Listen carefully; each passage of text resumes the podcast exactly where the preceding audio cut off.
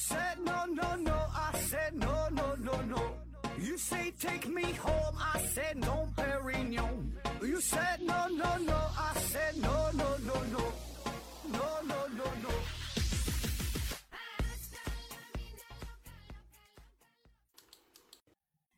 拼命探索，不计后果。欢迎您收听《思考盒子》，本节目由喜马拉雅平台独家播出。这一期啊，咱们聊一聊吸引力法则啊，吸引力法则。那啥叫吸引力法则？就是说，我们把自己的思想集中在某一个特定的领域当中，集中在某一个特定的事物上。你想啊，你使劲想，那么呢，就会产生出一种强烈的吸引力。这种看不见的力量就可以把你想要的一切都给吸引过来。呃，也正是这种看不见的力量，一直呢引导着整个宇宙规律的运转。哎，正是这种力量，使得我们地球啊能够在四十六亿年的时间里边保持着运转的状态，造就成了现在啊这个世界的样子。哎，都是这个吸引力呃所促成的。那大伙一听啊，这完了哈，这期又是一点科学精神也没有啊，别着急哈。呃，咱今天呢，咱不是说要宣扬这种理论啊，当然咱也不是要非得说批判这种理论，只是说呢把这个事儿拿出来啊，吸引力法则，就是聊聊这个话题啊，闲扯嘛。那吸引力法则呢，这是源于一本书，叫做《秘密》啊，这本书，这个书啊我还真就看过，呃，记不清了，好像应该是在上学的上学期间看的哈，反正挺长时间了，上学应该是吧，十多年前上学时候看的。那这本书呢是非常标准的一本励志书啊，现在叫心灵鸡汤啊。作者呢是朗达·拜恩啊，朗达·拜恩，她呢是一个呃大姐姐哈。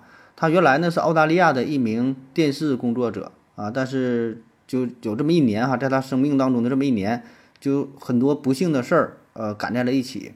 先是呢，他父亲就突然离世，呃，然后工作呢也是遇到了瓶颈。呃，家庭的这关系啊，也是陷入了僵局啊，反正就说诸事不顺啊，可以说是到达了人生的低谷。那整个生活就崩溃了啊，过不下过不下去了啊。那也正是在这种情况之下，他呢突然发现了一个隐藏在生活深处的一个秘密啊，这个秘密啊，说古今中外的名人，什么柏拉图啊、莎士比亚、牛顿、雨果、贝多芬、林肯、爱默生。爱迪生啊，爱因斯坦，就爱谁谁吧哈。反正说这些大科学家、大思想家、大哲学家、大企业家、大明星啊，等等等等，这些名人都知道这个秘密，所以他们才能收获成功。就是有这个秘密哈，不管你干啥都行，啥事儿都能干成。哎，那这秘密是啥呢？那就是吸引力法则啊，就是你心中得想这个事儿，你想的越发的强烈，你就越容易去实现啊。你得想。啊，想啥就来啥。那吸引力法则的核心内容哈，有这么四条，哎，大伙儿听好了。第一，你现在生活中的一切，包括你正在抱怨的事儿，都是由你自己吸引来的。第二，人的思想啊是有频率的，你想改变生命中的任何事儿啊，就借由改变你自己的思想啊来转换频率。第三。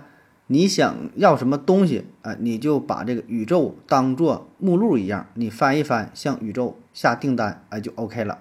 第四，吸引力法则是万无一失的，它会一直来回应你。啊，你一听这些是吧？跟某一些特殊组织，呃，那种洗脑说法也差不太多啊。其实这个吸引力法则呢，也并不是朗达·拜恩他首创的啊，早在1877年，亨亨雷亨雷纳·布莱沃斯基啊。他呢，在一本宗教书叫《揭开伊斯伊西斯的面纱》当中呢，就提到了这个概念。那再往前倒，其实咱们也有类似的思想啊，像咱平时说“祝你心想事成，祝你万事如意”啊。只不过呢，更多的时候啊，咱们呃把这个当做成一种祝福的话，是吧？没有人把这个当成真事儿来办啊。但是说呢，这个这这个理念哈，到了朗达·拜恩手中，哎，他就把这个吸引力法则就给发扬光大了啊。当然也被他玩的有点。有点变味儿了啊，就是单凭自己的意念哈，就能达到自己的这个这个理想啊，达到自己的这个愿望啊。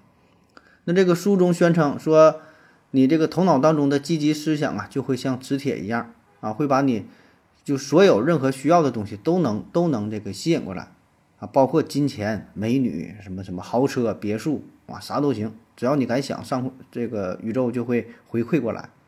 任何人缺钱的原因呢，都是因为一个，就是他们的思想阻塞了这个财源啊。当时我看到这个时候，我就有点事儿，我就想不明白哈。那你说，按照他这个理论啊，那非洲人，非洲地区哈，很多这个就非常穷是吧？非常贫困，那咋的？就这帮人就就想穷呗，大伙儿都想穷呗，谁也不想有钱呗。那像中东地区是有这个石油是吧？都很富，那这石油哪来的？都是他们想来的，就想咱家地下能挖出石油来是吧？想着咱咱家有矿啊，一想就就就来了。那那像咱买彩票，这彩民朋友们。就大伙儿都不想中奖呗，是吧？谁都买彩票说这回我可别中啊，千万别中五百万，是吧？我不太明白哈，这是咱没想对吗，还是咋的？啊，当然了，咱们这种这种小疑问哈，这个朗达拜恩呢，他也早就考虑过了啊，他也就是他也都明白，对吧？就是你们保证会有这些小疑问啊啊，确实很多时候咱们努力向这个宇宙下订单也没能实现，是吧？没能收到自己订的这个货啊。所以呢，他在书中也特意写了一条免责声明啊，说这个吸引力法则它是精确的，它保证是没有问题的。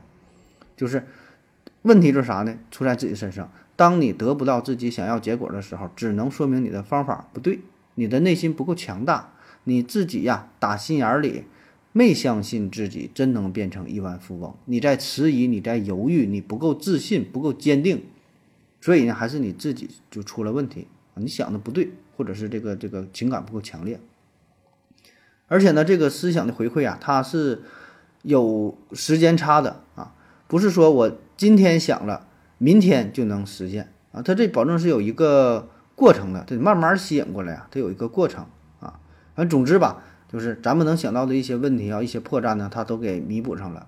那反正这事儿你也没法去证伪啊，人家在自己的体系之内是能自自洽的，你也你也说服不了啊。那下面呢，咱就展开一下，分这么几个小方面哈，随便聊一聊。第一方面呢，就是比较玄乎的一些概念啊。呃，他说这个人类啊，咱所有的思想活动都会产生某种特定的频率，而这种频率呢，就好比是杜鹃用于求爱的信号啊，是这个蝙蝠用来探路的超声波，它呢会用同样的频率引发共振，从而呢将我们思想当中呃所涉及的任何事物都会吸引到我们面前。啊，就像这个物理界认为哈，任何有质量的物体都会吸引一样，人的思想也是有吸引力的啊。他说有这吸引力的事儿啊。那这个比喻，我觉得反正我是有点看不懂啊，或者说感感觉就是比喻不是特别恰当。那说什么蝙蝠探路这玩意儿呢，它不是超声波吗？超声波这不是反射吗？这也不是共振呐，也不是吸引呐，说它这个反射的原理啊。当然了，人家可以说我这就是一个比喻，对吧？咱也不用纠结这么物理上的、科学上的一些细节啊。还有像他提到一些什么人体磁场啊，什么什么能量的转换呐，呃，什么宇宙的共振呐，如何如何的啊？反正我是实在是参悟不透啊。呃，就是它夹杂着很多这种咱们平民百姓看不懂啊，当然专业人士也看不懂的东西，就是用了一些比较玄幻的词语，然后说了一些模棱两可、大伙儿也看不懂的话，显得挺挺挺深奥的啊。这也是呃这一类文章很惯用的一种手法啊。那这文中呢还提到了。这么一个事儿啊，他说，一个呃负面的情绪啊，比如说那个你担心不要迟到啊，哎，今天可别去晚，别迟到，别迟到，越担心别迟到，哎，往往呢你就迟到，越担心呢老板别批评我，最后呢保证就被批评，哎，说呀这个是一种反馈啊，说这这什么意思呢？就是宇宙并不知道你自己想不想要这种结果，就宇宙它只知道这个事儿，但不知道是正方向的还是负方向的。就是宇宙啊，听着你的这个订单了啊，说你要就听到迟到两个字儿，听到批评两个字儿，然后回应你的就是迟到和批评，他不知道前面还有一个否定的这个词儿。呃，那你要说这个事儿吧，咱说单纯从心理学上来分析吧，呃，倒是有这种效应啊，有这种类似的效应，就是呃，咱们平时交流的时候呢，往往都会记住那些关键字、关键词，但是不太容易记得住前边的这个否定的修辞啊，就是说别怎么怎么地啊。你别干啥哈，咱记住的就是干啥啊！就像咱上学时候考试，经常会有这种情况，比如说遇到这个遇到这个题哈，他问你说下面哪个说法是错误的啊，或者说下面哪一项不符合题干的描述啊，就是找这种否定的。然后呢，你也做过这道题，哎，当初也做过这道题，嗯，然后呢，很遗憾，当时当初是做错了哈，就知道这个题，也知道这个事儿，但是是做错了。那等到你考试的时候再遇到这道题，基本咱说就是一模一样的题目。往往呢，你还会做还会做错，就是你知道有这么事儿，但是想不起来到底应该选啥。哎，这个题是我做错了还是还是对了？我哪个选项错了？是怎么个否定？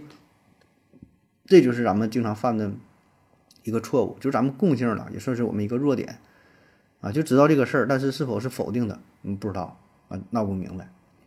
再比如你中午去食堂打饭，然后呢，你你同事说的，哎，你帮我带一份儿吧，哎，你说行啊，帮你带一份儿，你吃啥呀？然后呢，同事说，哎呀，无所谓，你啥都行，哎，对，反正我就是不咋爱吃鱼啊，别给我打鱼，你别的你就是看着来吧，啊，无所谓都行。然后你就记住了啊，鱼啊，这只吃鱼是吧？不吃鱼啊，是不不吃鱼，不爱吃鱼是吧？就吃鱼，吃不吃？到那打饭的时候就忘了啊。他说是什么？爱叫爱吃鱼是吧？打份鱼，然后别份别的随便再来点啥都行啊。那找啊，红烧带鱼啊，干炸黄花鱼啊，清蒸鲈鱼啊，松鼠桂鱼啊，反正就这事儿能把人气死。这个你还真就别不信哈，咱可以现在就来一个非常简短的小测试。那你听我要求啊，现在啊。请你在，请你就是别在自己的脑中想一个粉色的长着翅膀的小飞象。注意啊，是不要想啊，不要想这个事儿。一个小象，长着翅膀，粉色的，在你脑瓜上飞的啊，一个小飞象，千万不要想。那结果呢？你的脑中一定会浮现出这么一个长着翅膀的粉色的小飞象的形象。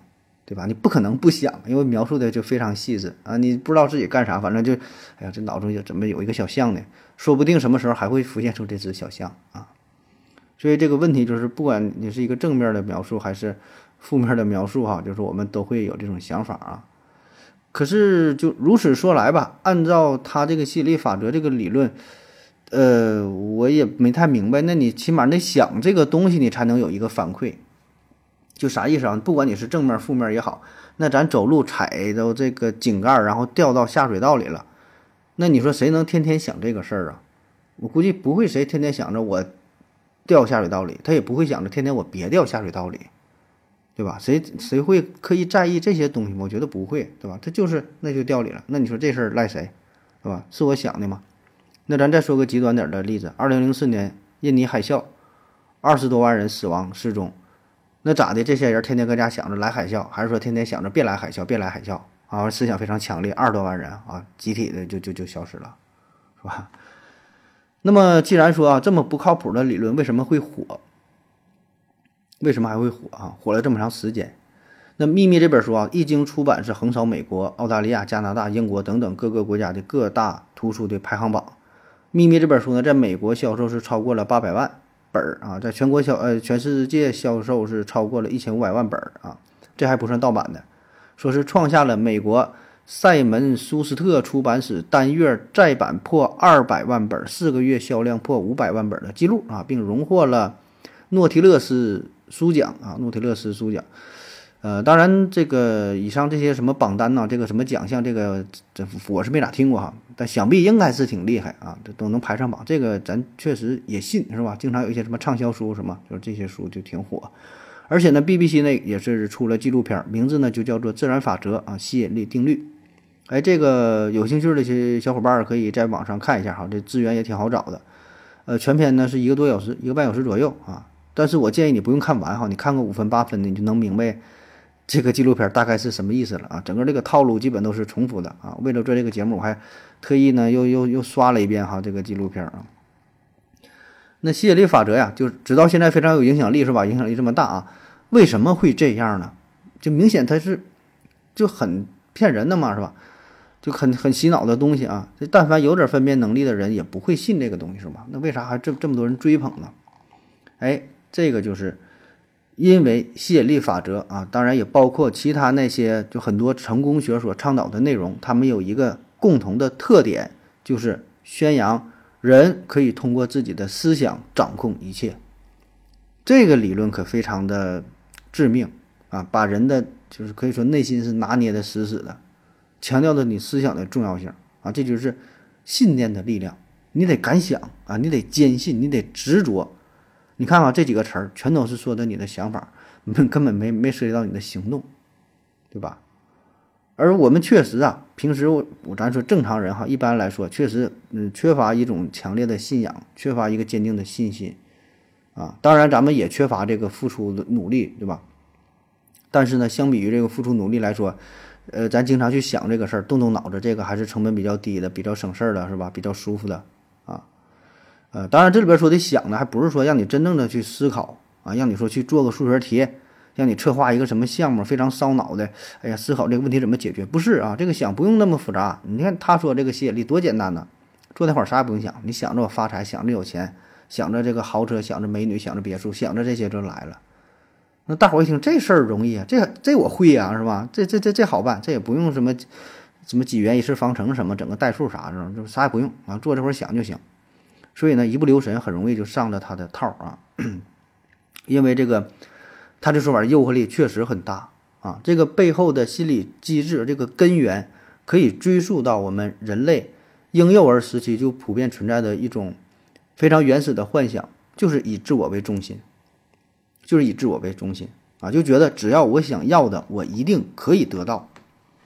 这个可以是咱们人类每一个人的本能啊，就是咱们这个人呐，在刚出生在婴幼儿时期的时候，他是非常孤立无助的啊，他能活下来完全是依赖于父母，对吧？不像其他小动物，那小马、小鹿啥了，生下来蹦跶蹦跶，它就会跑了。你小孩儿，你没没到一岁，你站都站不起来，对吧？离开父母，你都活不下去。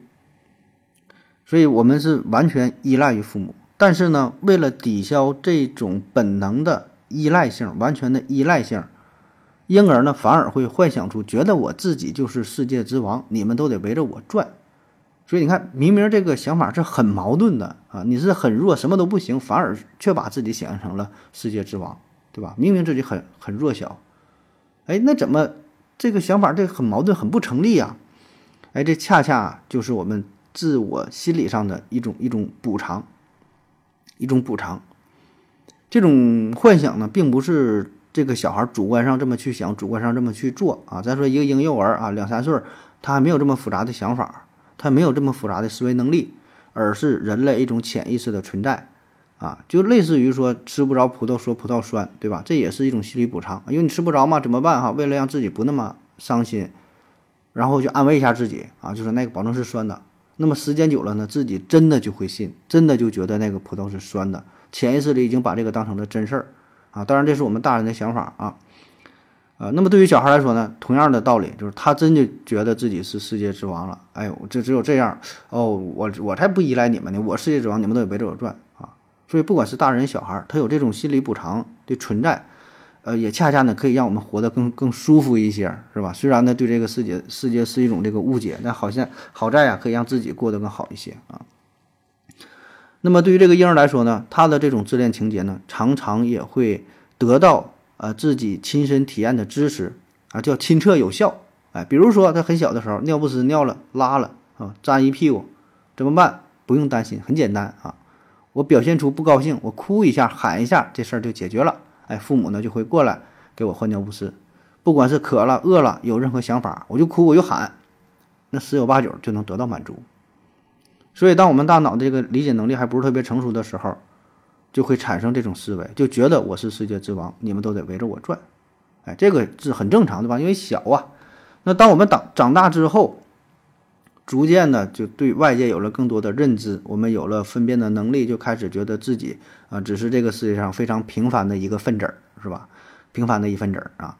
那么这种我是宇宙之王的思想呢，逐渐的也被封印起来了哈。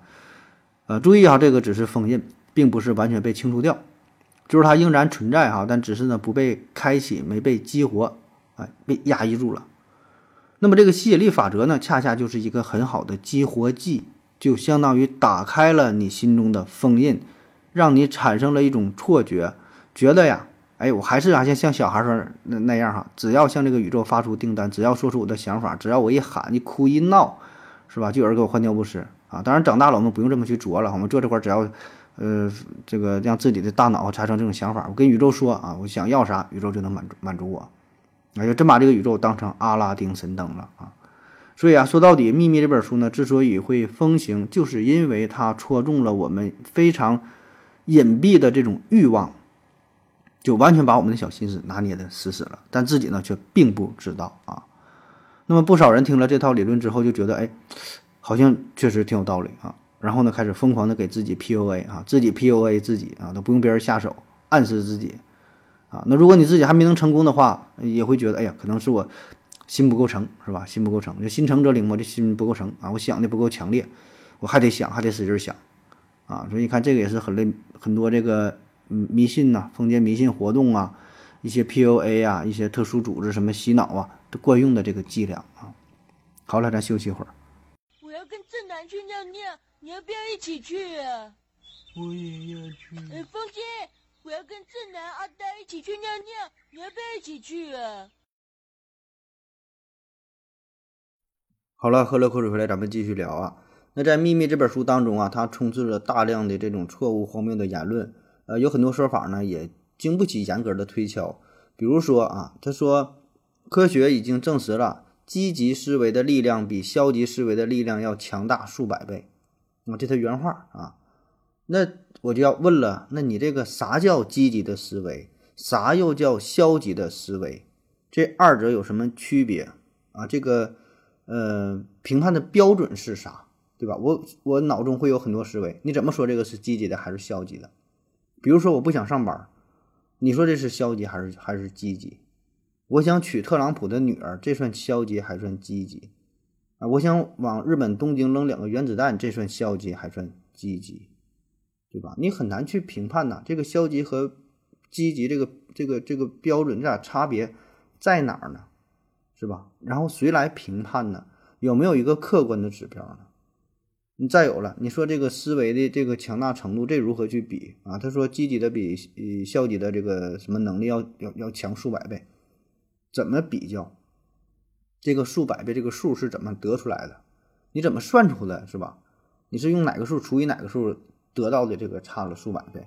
你是做脑电图啊？做什么 CT 呀？做磁共振呐？还是化验什么指标啊？化验前列腺液呀，是怎么得出来的？能差这个好几百倍呢，是吧？所以这里边的很很多细节上的问题啊，然后还提到说科学已经证实了，怎么叫科学已经证实了？哪个科学家做的这个实验啊？什么时候做的实验？在哪个实验室做的实验？它有没有原始的数据啊？做完这个实验之后发表在哪个论文上了？咱能不能查到这个文献？所以这个说法就非常模糊哈，看似很有说服力，但是呢，经不起琢磨，对吧？你没没有这个证据，没有这个东西拿出来呀，那怎么能能让人信服呢？啊！而且咱就不用抬这个杠，咱不用较这个真儿哈，咱就姑且说算你这个事儿是真实的啊。那好像就说这个消极的性格好像不太好，是让咱们非常积极的阳光了啊，阳光彩虹小白马似的。可是呢？咱说消极的性格，他也有他的好处啊，或者说消极性格的人，他这种也有成功人士啊，很多名人他的这个性格也挺消极的，不说很多很多吧，起码我觉得这玩意儿各占一半吧。人的性格就是这样，对吧？对半开呗，有积极就有消极，这保证是对应的。比如说大生物学家达尔文，他就比较消极啊，他写完这个物种起源的时候。就是提出这个进化论嘛，这个理论，他也不是兴高采烈的说，哎呀，我写完论文了，我马上要去发表，迫不及待的，完全不是。他当时也是面对着很大的压力，啊，来自于教会方面的，来自于宗教方面的，对吧？你宣扬这个理论，就跟咱上帝造人的理论也不太一样啊。那你说他这个想法算积极还算消极，是吧？但是也没妨碍达尔文成为科学上的巨匠，啊。再比如说像著名的小说家卡夫卡，他的性格是啥？比较懦弱，比较敏感，比较孤僻，比较忧郁。那显然这些词儿都是非常消极的字眼儿，啊，而且在他生前确实也没有发表过太多的作品，也不是特别有名哈。就死了之后，然后就是才出名了。还有很多大呃艺术家，就是玩音乐的大画家、大音乐家、大作家、大作曲家、大哲学家，活着的时候都挺抑郁的，都挺消极的。很多人还都自杀了，很多人自残的，啥样都有，对吧？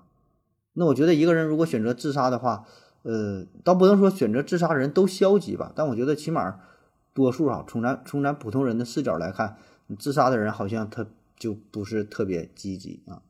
而且人呢，本身这个性格的这个想法也是一时一变啊，那个积极和消极的保证都会有，对吧？都会有啊。而且我就也觉得这个消极和积极这两个词儿本身这两个词儿它就是呃。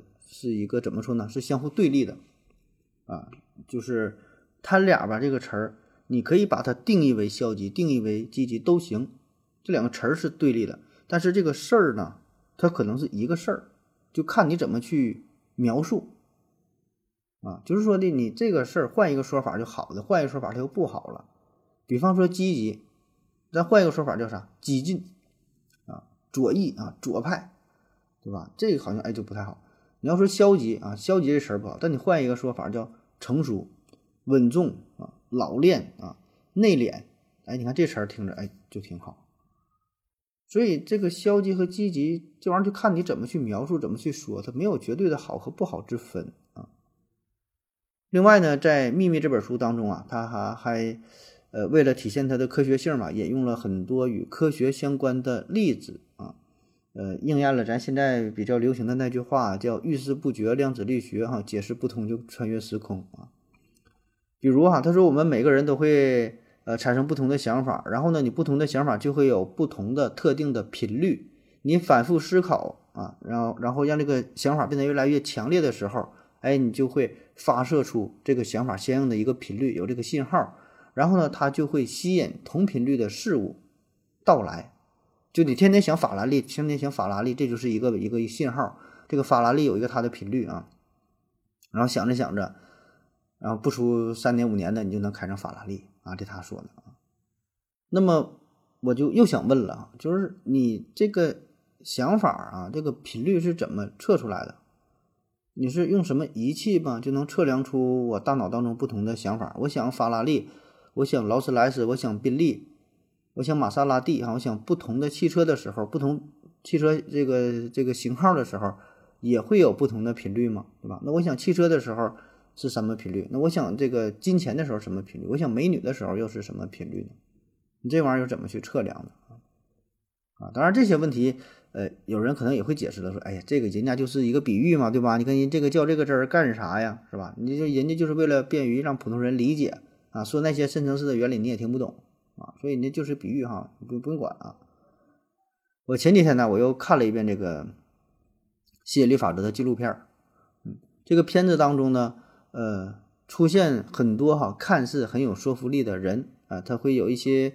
哲学家、一些科学家、一些作家、有一些大企业家啥的啊，然后就显得很有名，搁这发言。我就是学了这个吸引力法则之后，然后变得非常成功啊。呃，他这里边啊有一位叫做约翰赫格林的人啊，我在网上查了一下，他呢是一位量子物理学家哈，约翰赫格林，嗯，John John 赫格林，呃，曾经啊这个赫格林先生呢带领四千多人聚集在一起啊，在美国的首都华盛顿，然后呢开始冥想，开始发功。啊，而且发了好几个星期。事后呢，他在新闻发布会上说，就是我这不发功了嘛？借着这个发功的结果啊，在我发功这段时间，当地整体的犯罪率下降了百分之十八。然后就有记者问呢，就像我这种欠欠的啊，问呢说，你这个百分之十八这个数是怎么算出来的啊？是谁跟谁比啊？分分子是谁？分母是是谁？怎么算出百分之十八这个数啊？然后赫格林就这玩意儿就顾左右而言他呗，东扯西扯的跟你唠唠家常哈。最近咋样啊？忙啥呢？这孩子学习行不？是吧？反正就不回答这个问题啊。后来呢，真有好事者进行了调查，发现啊，所谓的在赫格林发功期间哈，这个犯罪率不但没有下降啊，反而是几乎达到了历史啊，就有史记录有历史记录以来哈，就就最高的这个这个顶峰啊。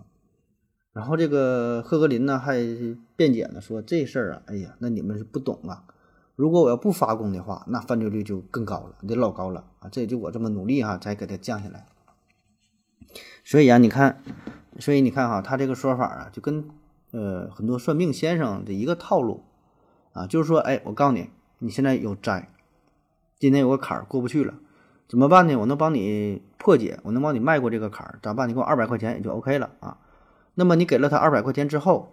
然后你这一年呢过得顺顺利利的，哎，很开心啊，真的是这个大师啊，很厉害，哎，帮我把这个问题给解决了，对吧？都是他的功劳啊。但是如果你过得不是特别顺利，你这一年呢，比如说出车祸啊，嗯，摔骨折了，骨折了啊，或者是怎么的，反正就是这有点意外，那这个时候你找大师了，你说你这我这咋整的？你不是说帮我这个破财消灾吗？钱也花了，我这怎么腿又摔摔摔摔折了？那人大师说了：“哎呀，你这是不懂啊！你看看，你这只是骨折了，你还能来找我？这个灾，我要是不帮你扛一下，你呀，很可能就没有机会再来找我了你你说吓不吓人？所以你要是这你这么聊天的话，就容易没朋友是吧？这玩意儿你还咋唠啊？你这这总能找着理是吧？这是一个没法证伪的事儿啊。然后说这个赫格林啊，这这说回来啊，赫格林这个人呢，呃，原来确实挺有实力，呃，也是正经的科学家，而且还获过诺贝尔奖啊，是是搞笑诺贝尔奖啊。那虽然是搞笑诺贝尔奖，这咱之前说过是吧？虽然搞笑，但是也是得有一定实力才行才行啊，不能纯搞笑啊，必然呢得是做一些正经的科学研究。啊，只不过呢，他研究的内容这个题材可能是比较搞笑啊，嗯，但是后来呢，这个贺先生呢就开始迷恋什么冥想啊，什么玩意儿，就是一些玄学这些东西啊，呃，曾经跟他合作过的那些物理学家呢，也是纷纷离开了他，停止了跟他的来往。那么此后呢，贺教授也是没能再发表任何一篇正经的物理学论文啊，然后就开始。跟这个吸引力法则扯在了一起啊，开始推广这个东西啊。那咱们批判了半天哈，可能有人会说，可能有人会说了啊，这个吸引力法则哈，虽然啊，嗯，有这样那样的不对，哎，即便呢从科学的角度，咱理性的去分析啊，吸引力法则也好，秘密这本书也好，它这个内容啊，好像是存在着种种的问题，经不起严格的科学的验证。但是呢，你不得不说呀，这吸引力法则它是有一定作用的，甚至呢，真的就是有一些人因为相信了吸引力法则而改变了自己，让自己变得更加的优秀，带来了很好的结果啊，对吧？这事儿你怎么解释呢？啊，就是你看我这个脑中有了一些想法，啊，感觉我能控制全世界，是吧？全宇宙全宇宙都都都被我吸引了，是这个不靠谱，但是。他真就通过他这个想法，他这个意念，增强了自己的自信，增强了自己的这个意志，有了一个强大的精神的支撑，然后呢取得了成功。这不是也是他积极的一面吗？对吧？而且这些精神力量哈，就的确会给一个人，呃，特别是在这个逆境当中，对吧？逆境的时候能起到一个呃巨大的一个支撑的作用，然后一个引导的作用。啊，这个确实如此啊。这个事儿呢，咱不得不承认啊，或许在一定程度上啊，有它积极的一面啊。这也是咱们比较熟悉的一个心理学上的概念，叫做叫做主观能动性，对吧？主观能动性啊，确实这个主观能动性很重要啊。但问题是呢，它很重要，但它不是全部啊。你有主观能动性，你也得尊重客观规律，对吧？你也得去拼搏，你也得去奋斗，就是。俗话说得好啊，一个人的成功呢，既要看个人的奋斗，还要看历史的进程啊。而这个吸引力法则的问题就是，它只是让你坚信自己可以成功啊，这是一个好的开始啊，这咱承认是一个好的开始，你得相信自己能够成功，然后才有可能去成功，对吧？但是呢，后边就没了，他并没有去强调后边的个人奋斗，也没有考虑历史的进程，也没有考虑到客观规律，什么什么都没有，他就是。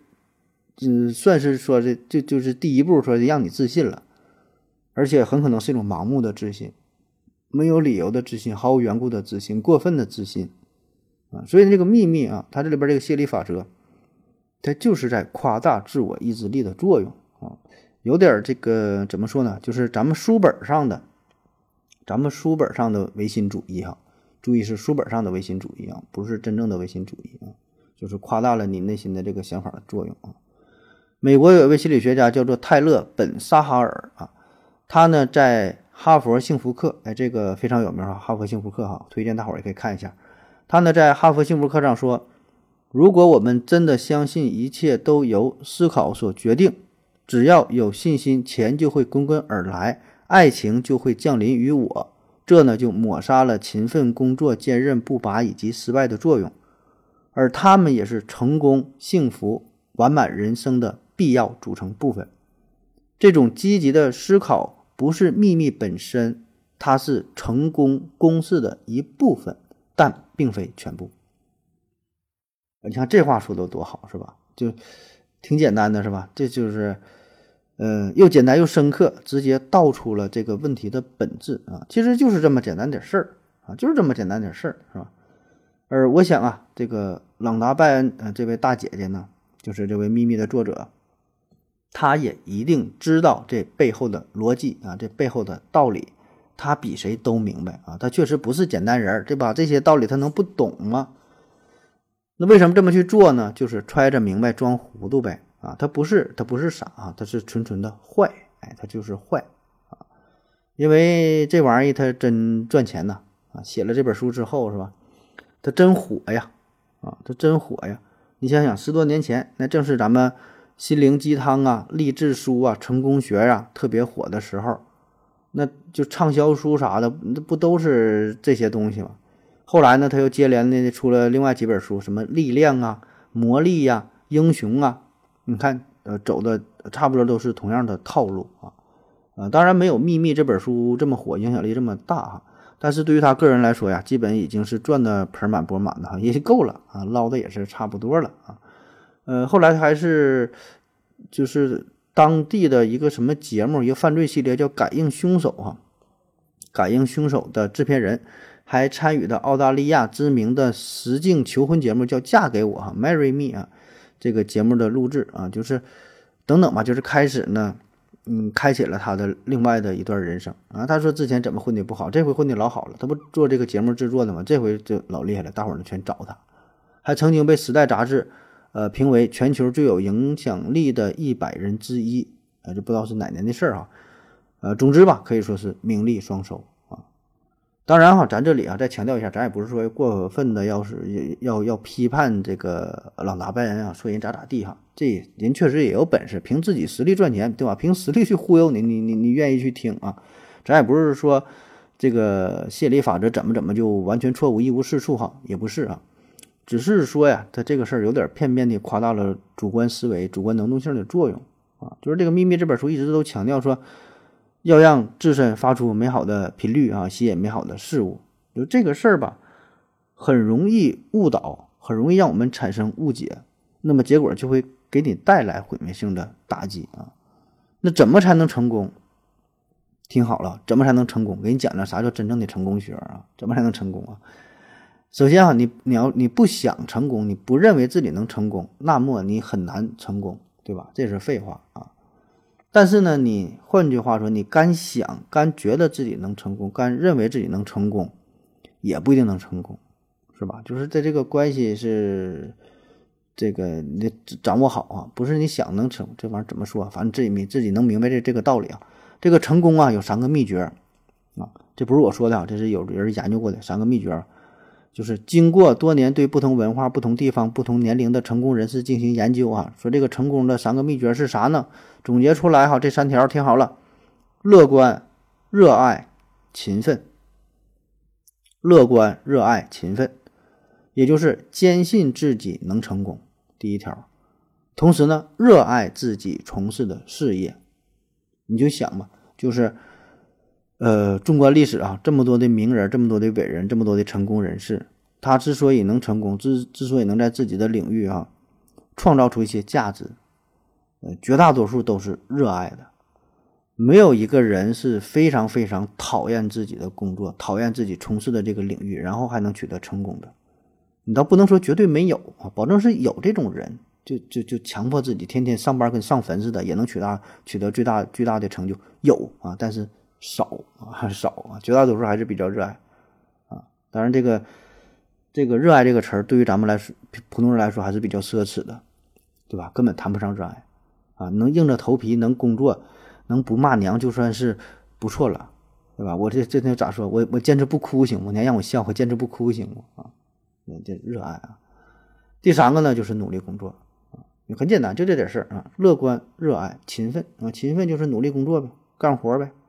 那么这三者呢是缺一不可，啊，缺一不可。你要缺一条很难成功。当然，同时满足这三点，也未必能成功啊，未必能成功。啊，这就是充分和必要条件的事儿啊。嗯，但基本来说吧，这三条如果你都满足的话，我觉得，呃，就算不能取得特别大的成功啊，只要你大方向不错，基本上可以取得一定的成就。基本上，我觉得混的应该还行。基本上强于咱百分之八十九十的人，啊，我觉得这就，呃，这就是可以了。我觉得已经是可以了，已经是到了这个大师的级别了。那么咱就可以看得出来啊，这个经过这么多的什么科学家呀，还是什么研究的，所所谓的这成功的三条秘诀，这里边这个第一条啊，就是乐观这个，和秘密当中的吸引力法则当中所说的，就是你什么感受啊，什么思考美好啊这些吧，幻想自己成功啊，有一定的联系啊，都是保持一个很好的心态，对吧？你得相信这个事儿啊，有一定联系。当然，你要再严格来说，这俩也不能说完全划等号啊，并不完全一样啊。这里边的乐观和你怎么自己瞎想、盲目的那种、那那那那那种幻想也不太一样。因为秘密当中，它强调的是，你不管处于什么样的环境、什么样的现实，遭遇了啥，都要想着这个正面、积极、美好的这些东西啊，你不能想那些负面的东西。这是他所强调的东西啊。就是你你的想法，你要想不好的，就把不好的东西吸引来了嘛，对吧？你就得闭上眼睛啊，就往好地方想。这事儿其实我觉得就不太现实啊，对于绝大多数人来说不太现实。就是你你这个乐观，这就叫盲目乐观了。那啥叫正确的乐观？哈，咱们看一个海军上将詹姆斯·斯托克戴尔的例子，这是一个真人真事儿啊，说。呃，詹姆斯·斯托克戴尔呢说这詹姆斯吧，他呢是越战的一位俘虏啊，他是美美国海这个海军上将哈，但是成为了越战的一个俘虏，呃，他也是级别最高的一个战俘了，在这里呢一共是被关了八年啊，在越越战当中，在越南被折磨了八年，你就想吧，那保证没有什么好日子啊，非常的。严酷的各种各种折磨吧，就你能想到的东西就都有啊，各种折磨。那么在八年之后啊，詹姆斯呢是被放了出来，然后就有人采访他说的：“你为什么能够熬过哈这个艰难的八年的时间呢？”啊，詹姆斯说：“因为我有一个信念，相信呢我一定能够出来，一定的能够再见到我的妻子和我的孩子啊，这个信念一直支撑着我，使我生存了下来。”然后记者又问说。那么你的那些同伴当中啊，死去的最快的人又是哪些人呢？然后呢，詹姆斯回答说：“呃，是那些太乐观的人，太乐观的人啊，太乐观的人呢反而能死得更早。”哎，所以你看这个很矛盾呐，为什么乐观的人死的还早呢？咱说乐观的人，这个你很很开心，就是你应该活得长啊，啥事不往心里去是吧？乐观应该是好事啊。詹姆斯就说了。这些乐观的人呢，有点过度的乐观，盲目的乐观。他们呢，总是想着，哎呀，你看，马上圣诞节了，是不是圣诞节就能给咱们放出去呢？哎，结果呢，圣诞节没没放出去，有点失望。然后呢，那不行，那就下一个什么，等着复活节，复活节可以出去吧？复活节又没行。那感恩节能出去吧？等感恩节，感恩节还是不行。所以他就虽然很乐观，但是呢，一个一个又一个接二连三的失望，最终让他们就是逐渐丧失了这个信心。再加上生存环境非常恶劣啊，最终呢是郁郁而终啊，没能坚持下来。所以很多人就是成为战俘之后啊，几个月呀就折磨的也就死去了啊。但是詹姆斯呢，他有一个很长远的、很强大的信念，他并不是说我就想着说什么时候具体什么时候啊几月几号我能放出去，不是啊，他就他就相信说我能出去，我还能见到我的家人。有一个非常强大的信念，长远的信念，同时呢，他也是正视事实，就是自己现在所处这个环境很残酷，你要接受这个事实，而不是盲目的乐观啊。所以呢，这二者呢是有着一定的区别的。如果你只是盲目的乐观，那一定会被这个现实啪啪打脸，最后呢你接受不了，扛不下去了，结果就会很惨啊。所以这也就是为什么哈，秘密啊，或者说这个心理法则，它言过其实的地方。啊，甚至呢可能会带来一些负面的作用啊，就过分强调了信心这一部分，而没有触及到如何面对现实、如何采取行动、如何解决问题。好了，咱休息一会儿。我要跟正南去尿尿，你要不要一起去啊？我也要去。哎，风心，我要跟正南、阿呆一起去尿尿，你要不要一起去啊？好了，尿过尿回来，咱们继续聊啊。那说吸引力法则以及秘密这本书为什么能这么火？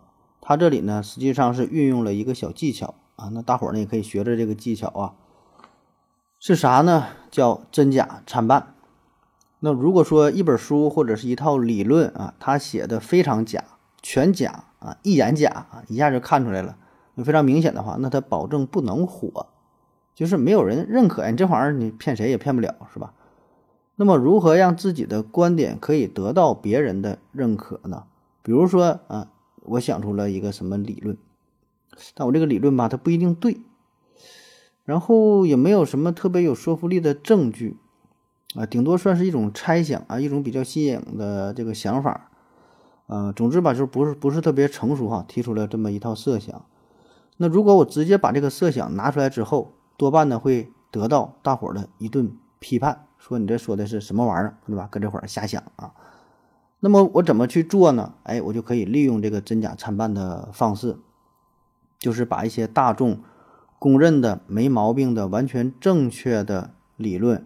和我自己的这个想法结合在一起，啊，当然这种结合呢是有技巧性的，要柔和一些，要不着痕迹啊，就是很难让人发现，那才行。你这个过渡的要自然，衔接的要很流畅，不能非常突兀，这样呢才能让大伙在不知不觉当中接受你的思想啊。我想这个伎俩，呃，做互联网的呀，媒体人呐，一些主播哈，其实都不陌生，是吧？非常了解啊，有一些。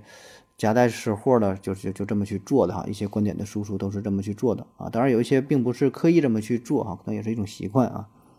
就比如说啊，今天我要说出我的观点了啊，然后我这个观点大伙儿是很难接受啊，那我怎么办呢？上来我就不说这个事儿，上来我先说说一些大伙儿比较公认的啊，就是很常见的，比如说咱尊老爱幼啊，诚实守信，这个它没啥争议对吧？上来就闲扯两句，哎，大方向保证是对的。然后说着说着呢，我就把我自己的这个说法、这个这个想法呢，就给引出来了，把自己的观点呢输出了，啊，注意啊，再强调一下，中间的转换一定要自然，不着痕迹。那么我说完我自己的想法这个事儿之后，再扯点别的事儿，再说点什么五讲四美三热爱呀，做好事不留名啊，对吧？热爱劳动啊，扶老太太过马路啊，甘于奉献呐，哎，反正就是没有什么毛病的这些观点啊。那么不知不觉的，我整个啊这。个观点都输出之后，一整篇观点输出之后，你基本不排斥，对吧？头尾说的都非常对，中间可能也不是特别在意的，哎，就过去了，感觉说的啊，好像挺有道理。所以这种笔法，这种笔法很唬人啊，有很大的欺骗性，也很恐怖啊。如果读者、听者他逐渐放松了警惕之后，就全盘接受了你的观点，所以这个就也就是为什么。咱觉得吸引力法则好像是挺对的，因为它这里边确实有很多对的理论、对的概念啊。但是这个跟吸引力法则它并不是一码回事儿，对吧？它只是反复的穿插的引用，然后呢把自己的观点不断的输出。比如啊，你看他在呃就是介绍自己吸引力法则的时候，为了增加这个说服性哈，他可以引用一些例子。比如呢，他说这个心理学上有一个名词叫做自我实现预言啊。这个和罗森塔尔效应和这个皮格马利翁效应稍微有有点相似吧，咱也不不用纠结于这些名词啊，咱就说这个事儿啊，一说呢你就能懂啊。这个例子啊也是经常拿来举的啊，就是说有一位叫做罗杰·班尼斯特的人啊，他是英国的一位短跑名将啊，是世界上第一个在四分钟之内跑完一英里的人，哎，四分钟跑了一英里啊。然后呢，整个这个事件呢是非常的感人，非常的励志啊，也被称为呃最伟大的一英里啊。咱简单说说这个事儿啊，你一听这个事儿吧，很感人，很有代入感，然后你就信了啊。不是这个事儿本身是真事儿，也没啥信不信的啊，只是说呢，可以把这个事儿呢再过度引申一下哈。那咱先说这个事儿，就是在相当长的一段时间之内，一英里的世界纪录呢是四分钟稍微多一点儿。呃，一英里多远呢？大约就是一千六百米多一点，好像是一千六百零九米吧。你自己换算一下，反正一千六百米，大约是这样啊。这个世界纪录呢，就四分稍微多一点，四分零五、四分零三、四分零二。哎，那在一九四五年的时候，这世界纪录被刷新到了四分零一秒四啊，这是一位瑞典人保持的四分零一秒四。哎，然后呢，在接下来。八年的时间当中，没有人再次能够刷新这个记录啊，就是基本就是四分零一秒多一点儿。所以呢，这个时候大伙儿都觉得哈，这个世界纪录也就这样了。就是无限向着四分钟靠近，但是没法逾越四分钟，没法跑进四分钟。然后说这位罗杰·班尼斯特，他呢是牛津大学医学院的一位医学生啊，他就不信这个邪，哎，他说我就要突破四分钟的极限啊。本身呢他也是医学生嘛，就是对什么身体构造啊，对什么医学这方面也是比较懂。那你就是运动这方面，保证跟医学有一定相关性，对吧？你怎么去训练啥的，这还是有有一定关系。再加上呢，他体格也是就比较好，平时也是好运动啊，就立下了这个远大的目标啊。那么，在一九五三年，他呢把自己的成绩是提升到了四分零三秒零六啊，你看这就感觉就非常接近了，是吧？呃，但是这这仍然就有人就是告诉他说的，你也不用做这种无谓的努力了，就是这个事儿是不可能的，不是说你不行啊，不是说你这个努力不够，这这就是人体的极限，就咱人体的构造，你的胳膊腿儿啊。包括你体内什么乳酸代谢呀，你跑什么无氧运动啊，心脏啊、肺子啊这个跳动啊，血管儿什么流速啥的，它是这个事儿，它是极限，这个你突破不了，不是你靠你的意志品质，你你就能你就能达到的。就你跳高跳远这个事儿，是你再厉害你能提升，你提升能提升到哪去？这有地球引力在这块儿呢，对吧？这个你改变不了啊。所以说这就像一个魔咒一样啊，你你你也别使劲了。那当时很多运动员也都相信这个事儿啊。然后呢，说这位大哥呢说这不行啊，我必须呢，我得哎挑战一下啊！不管你们咋说，不管是就当时这些教练员呐、运动员呐、医生啊等等吧，就很多人都是总结了一些经验啥，告诉你这不可能了，他也不信啊。而且呢，也告诉他说，如果你想提高成绩啊，呃，怎么能保持一个最好的状态哈？首先呢，这个温度得比较适宜，对吧？不冷不热呀，你太冷太热，保证影响发挥。然后呢，还得没有风，对吧？顶风跑，保证是累。然后呢，赛道上呢，这个这个土地啊，得是相对坚硬、干燥一些，适合发挥啊。最好呢，这个赛场上呢有点观众啊，热情一点，给你加加油、鼓劲儿，是吧？然后呢，在奔跑的过程当中呢，不是四英里嘛，呃，这这这个一英里嘛，哈，一英里的这个第一个四分之一呢，你跑的呢应该相对是慢一些，保留一些体力。然后最后这四分之一段呢，应该是跑得快一些，冲刺啊。就是说当时啊，已经。呃，形成了一些比较公认的理论，就是说怎么去完成这个一英里啊，才能跑得最快。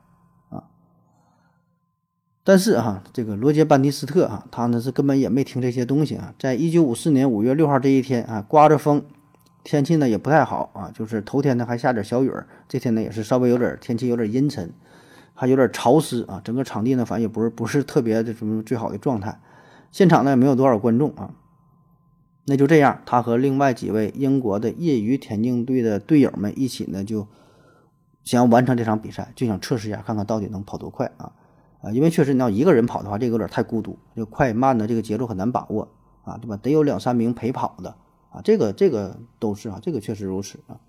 然后呢，他也找了两三个哥们儿哈，这个陪着跑，特别呢是在第一圈的时候，他让他一个大哥还在前面领跑，就把握一下节奏。啊，这大哥跑得很快啊，就前面带节奏，他就跟着跑。那么他完成第一个四分之一段的时候呢，跑出了五十七秒九的成绩，啊，这个就是稍微有点快啊，稍微有点快。按正常理论，就是他们觉得第一个四分之一段应该是跑一分钟以上啊。然后呢，他完成这个半程呢是用了一分五十八秒，啊，这就也也挺快了，是吧？反正就是按照自己的节奏这么这么去跑一下，最终呢是跑出了。三分五十九秒零四的成绩，哎，终于是迈进了四分钟大关。那这事儿一出来之后，就很快就轰动了啊！就整个英国轰动了，整个欧洲轰动了，整个世界也都轰动了啊！但是这个事儿还不是最重要的啊，它这个它这个意义是就很重大哈，而且后续还有更重要的事儿是啥呢？在此后短短一年的时间之内。接连二三呢，有三十七名运动员都跑进了四分钟之内这个大关，所以这事儿就很有启发意义。那么咱说，为啥这三十七个人短短一年就能就能跑这么快吗？他是掌握了什么先进的方法吗？技术有什么大的提升吗？就有什么重大的转变吗？都不是，对吧？这身体啊、技巧啊这些机能什么，没有什么本质上的改变。唯一改变的就是他自己的心态，就是觉得我也能跑进四分钟，因为有人能够跑进四分钟了，对吧？所以我也能啊，所以这就叫自我实现预言啊。那听了这个故事之后，我想咱们绝大多数人都会非常感动，是吧？非常震撼，非常的励志，然后觉得热血沸腾的啊，就是说给自己树立一个宏伟的目标，然后为之奋斗，然后就能成功啊。这个呢，也是吸引力法则所引用的。那么他引用这个故事，就是告诉我们要像这个罗杰·巴利斯特一样啊，然后。呃，只要你努力哈，只要你想，你敢想，你也能跑进四分钟大关。脑子都有这个想法，你要不敢想，那你保证不行啊。其他呢，那些人为什么没能跑进呢？不是他身体不行，是他没敢去想啊。那么这个说法对不对呢？保证是对啊，对是对，但是非常的片面啊，就像你做菜似的，告诉你这个菜呀得放盐。OK，你就放盐啊，放了很多盐，然后好吃吗？不好吃，对吧？第一，你放太多；第二呢，你没放别的啊，还得放料酒，还得放蚝油，还还得放鸡精，还得放什么花椒大料啊。但是你不能说放盐就不对，是吧？确实需要放盐，但是还有别的事儿呢，他没说啊。就你别忘了，人这人干啥的？人家是牛津医学院的医学生，对吧？他对运动、对人体结构、对解剖，对吧？对一些技巧性的东西，怎么去更科学的训练？这些呢，人家了解，那么再加上人家有这个信念，然后呢，人家也是天天去锻炼的，不是天天躺床上想这个事儿啊，他天天跑啊，天天锻炼呐，不断提升自己啊，所以最后才能成功。你该有信念得有个屁用是吧？你别说，你现在咱一些宅男让你跑跑进四分钟，你跑进你走你都走不下来，走下来你都喝着再说，整跑都得猝死啊。当然，绝大多数人啊，咱绝大多数人连这第一步都没做到啊，就是确实。要说这个秘密啊，这吸引力法则它的积极的意义在哪儿呢？就确实咱们连第一步都没做到，咱想都没想过，想都不敢想，没有目标，没有想法，不知道自己想干啥，不知道自己想要成为什么样的人，不知道自己梦想当中的这个生活应该是什么样，一直处于一种随波逐流的状态，就像一个小船儿，你没有目标，不知道目的地是哪，不知道这个。彼岸，我要到达哪个地方？那么这样的话，你最后到达的终点一定，你不说一定吧，十有八九不是你满意的，因为你不知道要去哪呀。所以你停下来这个地方，多半是你不喜欢的、不满意的。所以呢，从这点来说呢，就吸引力法则，它已经是，嗯，可能对于百分之七八十的人是有一定的积极意义啊，就让你先有一个小目标啊。所以这个很对啊，这个是很对的。但是你有了一个亿亿一个亿的小目标，然后呢，对吧？咱得说，然后干啥呢？啊，所以呢，就是不要被这个他的说法呢带跑偏了啊！不要被带跑偏了。现在有一些成功学的大师啊，他是故意把人往跑偏了带啊，天天给你催眠，天天给你打鸡血，天天给你画大饼啊，让你憧憬非常美好的未来，但是从来没有告诉你啊，你得真正迈出第一步。啊，就像你天天这会儿给你想，现在给给你催眠了啊！当然了，太多鸡汤的话咱也不说了，对吧？毕竟呢，咱这也不是一个什么成功学的节目，不是一个抚慰心灵的节目哈，咱就是挑一些好玩的小段子拿出来跟大伙分享，就说说这个事儿啊。咱们再看一个例子啊，这个呢说是在一九九九年，加州大学曾经做过这么一个实验，说呀，这个学校啊，再过几天呢就要进行期中考试。然后研究者呀，把这个学生分成了三组啊。第一组每天花几分钟的时间，让这个学生去想象一下，说：“哎呀，如果我取得了好成绩啊，这是一个什么样的场景呢？”哎，自己想，得个奖状啊，得一朵小红花啊，我考了全班第一名啊，让我这个当学生代表讲话呀，就所谓的有点这个正能量这个意思哈，自己想啊，想这个好事儿。第二种学生呢，也是想每天花几分钟时间想象一下自己。啊，会在什么时间考试，在什么地点考试，如何应对考试？考试这个过程是啥样的？我怎么走进考场？怎么坐在这个桌子上？怎么准好？怎么准备好笔和纸？怎么去答题？怎么检查？怎么去交卷？就是幻想着，就模拟一下整个考试这个场景、这个过程。第三组呢，就是啥也不干，也不是啥也不干，就是正常，你该咋学习咋学习，该咋看书咋看书，该咋复习咋复习，正常去上考场啊。这第三组相当于一个对照组啊。那么结果你猜怎么着哈？正能量组这个学生呢，考试成绩是最低哈，考的最烂。为啥呢？就是因为他每天都想啊，每天想我考第一，明天考一百分，想的很好。越想越自信，越想越自信呢，迷之自信，不知道谁给的勇气，所以他就他就就不咋看书了。就我的我最强，我最棒，我最好，是吧？他天天也不怎么看书，不怎么复习了啊，就有点过度兴奋，过度放松了。啊，所以考试他也没咋复习，最后考的不咋地啊。成绩最好的呢是这个第二组，就是每天在考试之前嘛，每天都能反复模拟考试的场景。那么等到真正考试的时候，他就感觉有所准备了，非常自然呢。啊，就是这些过程在大脑当中已经反复过了无数遍了。啊，所以他考试的时候啊就非常的顺利。啊，这个事儿。呃，很多运动员其实也都是这么去做的，就是在真正呃参加这个大赛之前，除了训练这一方面，他也要看比赛的录像，就是看别人怎么去做的，然后自己呢也会去幻想一下，就自己真正到了赛场上，一些细节我怎么去做，对吧？我怎么去跑，怎么去跳，包括最简最简单的，可能我怎么从这个赛场上，我从哪个门进来，我怎么去走，对吧？那你这个想多了，你就不紧张了。你完成这个动作之后，我怎么去下场？这些可能都会去想，就是，呃，想一些有用的具体的一些细节啊，而不是幻想着我怎么站在领奖台上领奖啊，鲜花、掌声哈，我怎么带这个金牌？你想想这些有啥用是吧？所以呢，这给咱们的启示就是，就比如说你去面试的话，你去面试的话。并不是让你去幻想说啊，我面试成功了啊，下个月我来工作了，一个月挣八万啊，我请请大伙吃好喝是吧？咱去哪下馆，然后点点什么菜？你不是想这些，这有点远了啊，可以去想，但有点远。更应该想的是啥呢？我这个面试过程我怎么怎么度过？我怎么去敲门？怎么去开门？我进去之后眼睛往哪看？站在哪个位置？坐在哪个位置？然后面试考官。大致能面面试的时候问我一些什么问题，我怎么去作答，怎么调整心态，怎么避免失误？如果有失误了，我怎么去补救？哪个问题我不会了，我怎么去接这个话？怎么圆这个场？对吧？你想这个东西那是有用的啊，这不是像吸引力法则说的那老神了是吧？你就想我有我我就年薪一百万啊，还美元啊？你想这玩意儿，你说你怎么来哈？像他说的那可是老神了，一个人。他真是一个作家嘛？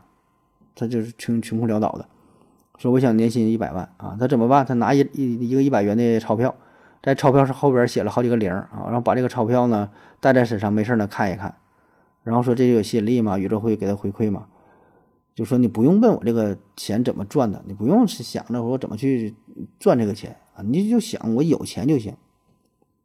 然后说过了一阵，他这个书大卖，他不作家嘛，书大卖啊。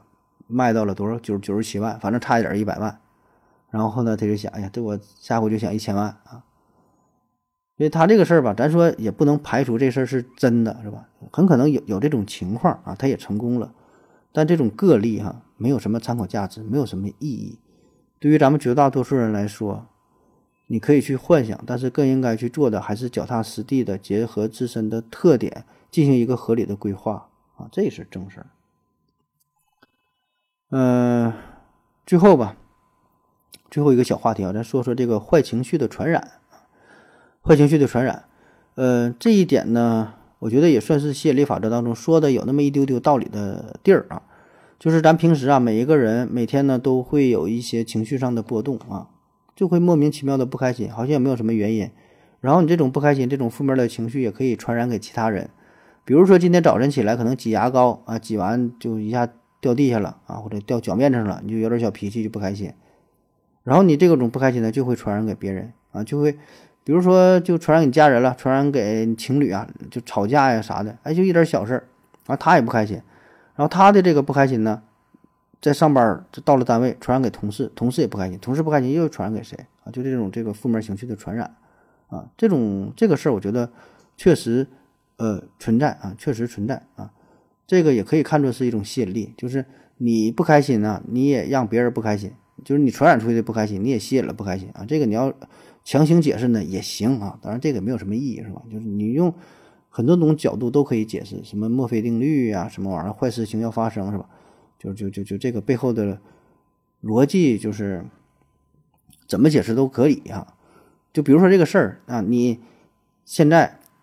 呃，让你说准备好啊，马上上台演讲，上台演讲，那咱多数人上台演讲都是非常紧张，然后难免的就有一些想法，说，哎呀，我可别说错了，我可别说错了，我说错了怎么办？对吧？你有这种想法吧？啊，然后如果用吸引力法则来解释，你看你有这个想法是不对的，你这是一个负面的想法，你越想着你说错，你上台就会说错啊，结果上台真说错了啊，他管这叫吸引力法则。但是你也可以用这个墨菲定律，墨菲定律进行解释，就是，就是这个坏事情一定一定会发生的，对吧？就是哎，这玩意儿咋解释都行，咋说咋有理的事儿啊。呃，再比如啊，你这也可以用什么幸存者偏差来解读，对吧？幸存者偏差，就不管你心中有正面的、负面的想法啊，就是说，这个这个想法，这很多想法，咱每人每天都会有零零总总、稀奇古怪的想法，几十种、上百种、上千种、上万种。不一定哪个想法呢就实现了，那么一旦这个想法实现之后，你就会非常的惊讶，说：“哎呀，你看吸引力法则很准，是吧？我有这个想法，哎，你看真的实现了。”那废话，你有一百种想法，然后有一种想法实现了，那不很正常吗？对吧？咱绝大多数人的想法，而且还都是以你自身作为基础的一个出发点，对吧？换句话说呢，咱绝大多数想法还是比较靠谱的。那么实现了你的想法，这有什么奇怪的吗？这个不是很正常吗？也不用特别惊喜呀，所以这就很多就是哎，就是瞎瞎分析啊。行吧，不说了。最后呢，用《道德经》当中的一句话结束今天的内容：上士闻道，勤而行之；中士闻道，若存若亡；下士闻道，则孝之；不孝，不足以为道。好了，感谢各位收听，谢谢大家，再见。